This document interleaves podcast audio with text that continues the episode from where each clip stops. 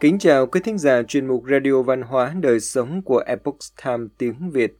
Hôm nay, chúng tôi hân hạnh gửi đến quý thính giả bài viết có nhan đề Con người gặp nhau trên thế gian phần lớn là sau khi cách biệt trùng trùng. Bài do Tống Bảo Lam và Vương Du Duyệt biên tập, oanh lê chuyển ngữ. Mời quý vị cùng lắng nghe. Những cuộc gặp gỡ trên thế gian này, vô luận là giàu hay nghèo, hoặc với thân phận ra sao, chẳng qua đều là cuộc hội ngộ sau một thời gian dài xa cách. Đằng sau cuộc hội ngộ là một chữ duyên. Có người vì để trả ơn, có người vì để đòi nợ, cũng có người tỉnh lại từ các ký ức trong các kiếp trước. Cửu biệt trùng phùng, người đầy tớ nhớ được ba kiếp trước. Nhà tôn miễn ở huyện Khúc Ốc có một đứa trẻ con của đầy tớ, trong nhà gọi là Tiểu Gia Nô. Cô bé này đã lên 6 tuổi mà vẫn chưa biết nói. Một ngày nọ, khi mẫu thân của Tôn Miễn đang ngồi nghỉ ngơi trên bậc thềm, thì cô bé đột nhiên nhìn chăm chăm vào bà. Bà cảm thấy rất kỳ lạ bèn hỏi, Ngươi sao vậy?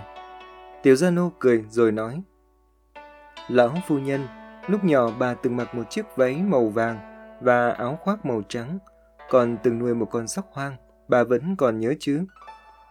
Tôn mẫu đáp, vẫn nhớ.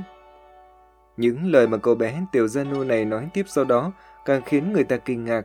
Cậu bé nói, còn sóc hoàng đó chính là kiếp trước của tôi. Sau khi chạy thoát, tôi đã nấp trong các khe hở giữa các viên ngói trên mái nhà. Tôi đã nghe thấy tiếng khóc của phu nhân. Đến lúc gần tối, tôi mới đi vào khu vườn phía đông. Trong vườn có một phần mộ cổ, tôi đã sống ở đó. Hai năm sau thì tôi bị thợ săn đánh chết. Theo lệ, sau khi chết phải đến gặp Diêm Vương. Diêm Vương nói, Tội lỗi của ngươi, lần này sẽ đắc được thần người. Tiểu Gia Nô kể lại rằng, dưới sự phán xét của Diêm Vương, còn Sóc Hoàng được chuyển sinh đến huyện Hải Châu, làm con trai một người ăn mày. Kiếp đó cậu ta vô cùng nghèo khổ, thường xuyên chịu đói chịu lạnh, đến năm 20 tuổi thì qua đời. Sau khi qua đời, con trai người ăn mày lại đến địa phủ gặp Diêm Vương. Diêm Vương căn cứ theo phúc đức. Sau đó cho phép cậu ta được chuyển sinh làm người. Diêm Vương nói, Kiếp này cho người được làm đầy tớ nhà giàu, danh phận tuy không tốt, nhưng cuộc đời không phải lo lắng và sợ hãi. Tiểu Gia Nô kể một mạch về các kiếp trước của mình, tuy vẫn mang hình hài của một đứa trẻ, nhưng cậu lại nhớ hết sức rõ ràng về ký ức của các kiếp sống trước. Lời nói không khác một người trưởng thành đã trải qua bao sóng gió cuộc đời. Cậu cảm thán mà rằng, nay tôi đã truyền sinh ba lần mà lão phu nhân vẫn bình an vô sự, tận hưởng phúc thọ, điều này chẳng đặc biệt lắm sao? Người đầy tới nhỏ đã trải qua ba kiếp sống, chứng kiến vạn sự vạn vật trong nhân gian, cuối cùng lại tiếp nối tiền duyên với lão phu nhân. Đối với họ, Cuộc gặp gỡ này là sự trùng phùng sau một thời gian dài xa cách. Nhớ kiếp trước, thương xót sinh linh.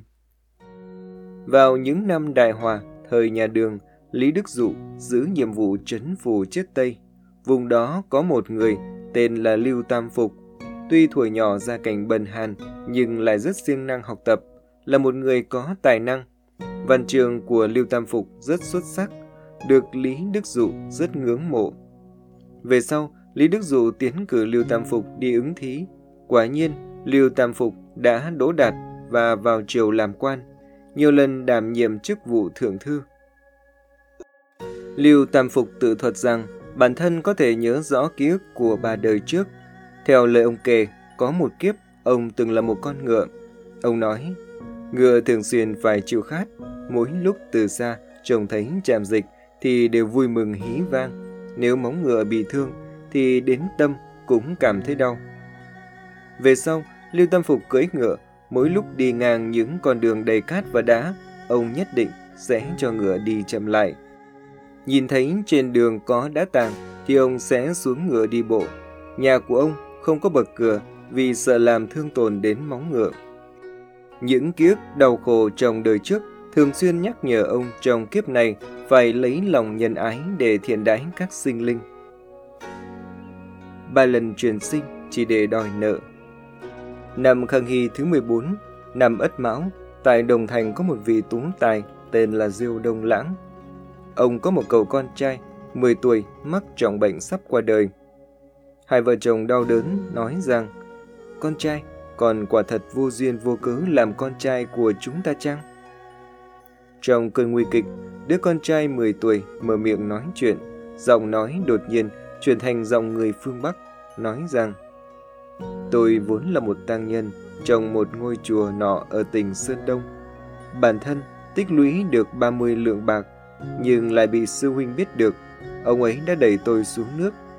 Tôi đã cầu cứu quan âm Bồ Tát, liền nghe thấy Bồ Tát nói rằng mệnh của người đã hết nên phải chuyển sinh rồi. Sau đó tôi chết đi. Dân chúng địa phương báo lên quan phủ. Năm đó, ông chính là huyện lệnh vùng đó. Sư huynh của tôi đã đem 30 lượng bạc kia biếu cho ông, thế nên vụ việc đó về sau bị lãng quên. Tôi vì oan tình chưa được hóa giải nên đã chuyển sinh làm người em trai tên là Diêu Tung Thiệu đã qua đời của ông. Tôi đã theo ông hơn 20 năm mà vẫn không đòi được nợ. Sau đó sau khi chết tôi lại làm con trai của ông. 10 năm nay, món nợ 30 lượng bạc ông đã trả xong, tôi cũng phải rời đi rồi. Nhà ông có một cây trượng, tôi rất thích nó, có thể thiêu nó cùng với tôi. Vừa đúng số nợ 30 lượng bạc. Sư huynh của tôi cũng vì đòi nợ mà đến. Ông ấy đã chuyển sinh thành trưởng nữ của ông, được gà cho nhà họ Phan ở Lật Dương. Cô ấy hiện đang mang thai và sắp lâm bồn. Sau khi tôi chết đi, sẽ đến chỗ cô ấy để đầu thai đòi nợ. Nói rồi người con trai qua đời. Câu chuyện này thật khiến người ta thương cảm. Luân hồi ba kiếp chỉ vì đòi nợ. Có câu nói rằng, cảnh giới không tốt là bởi vì trí huệ không đủ. Nếu tấm lòng rộng lớn như sông, như biển, cho dù có đổ vào một thùng muối, thì vị của nước cũng không vì vậy mà nhạt đi. Nếu lòng dạ hẹp hòi, dù chỉ cho vào một muỗng muối nhỏ cũng đủ khiến nước trở nên mặn chát.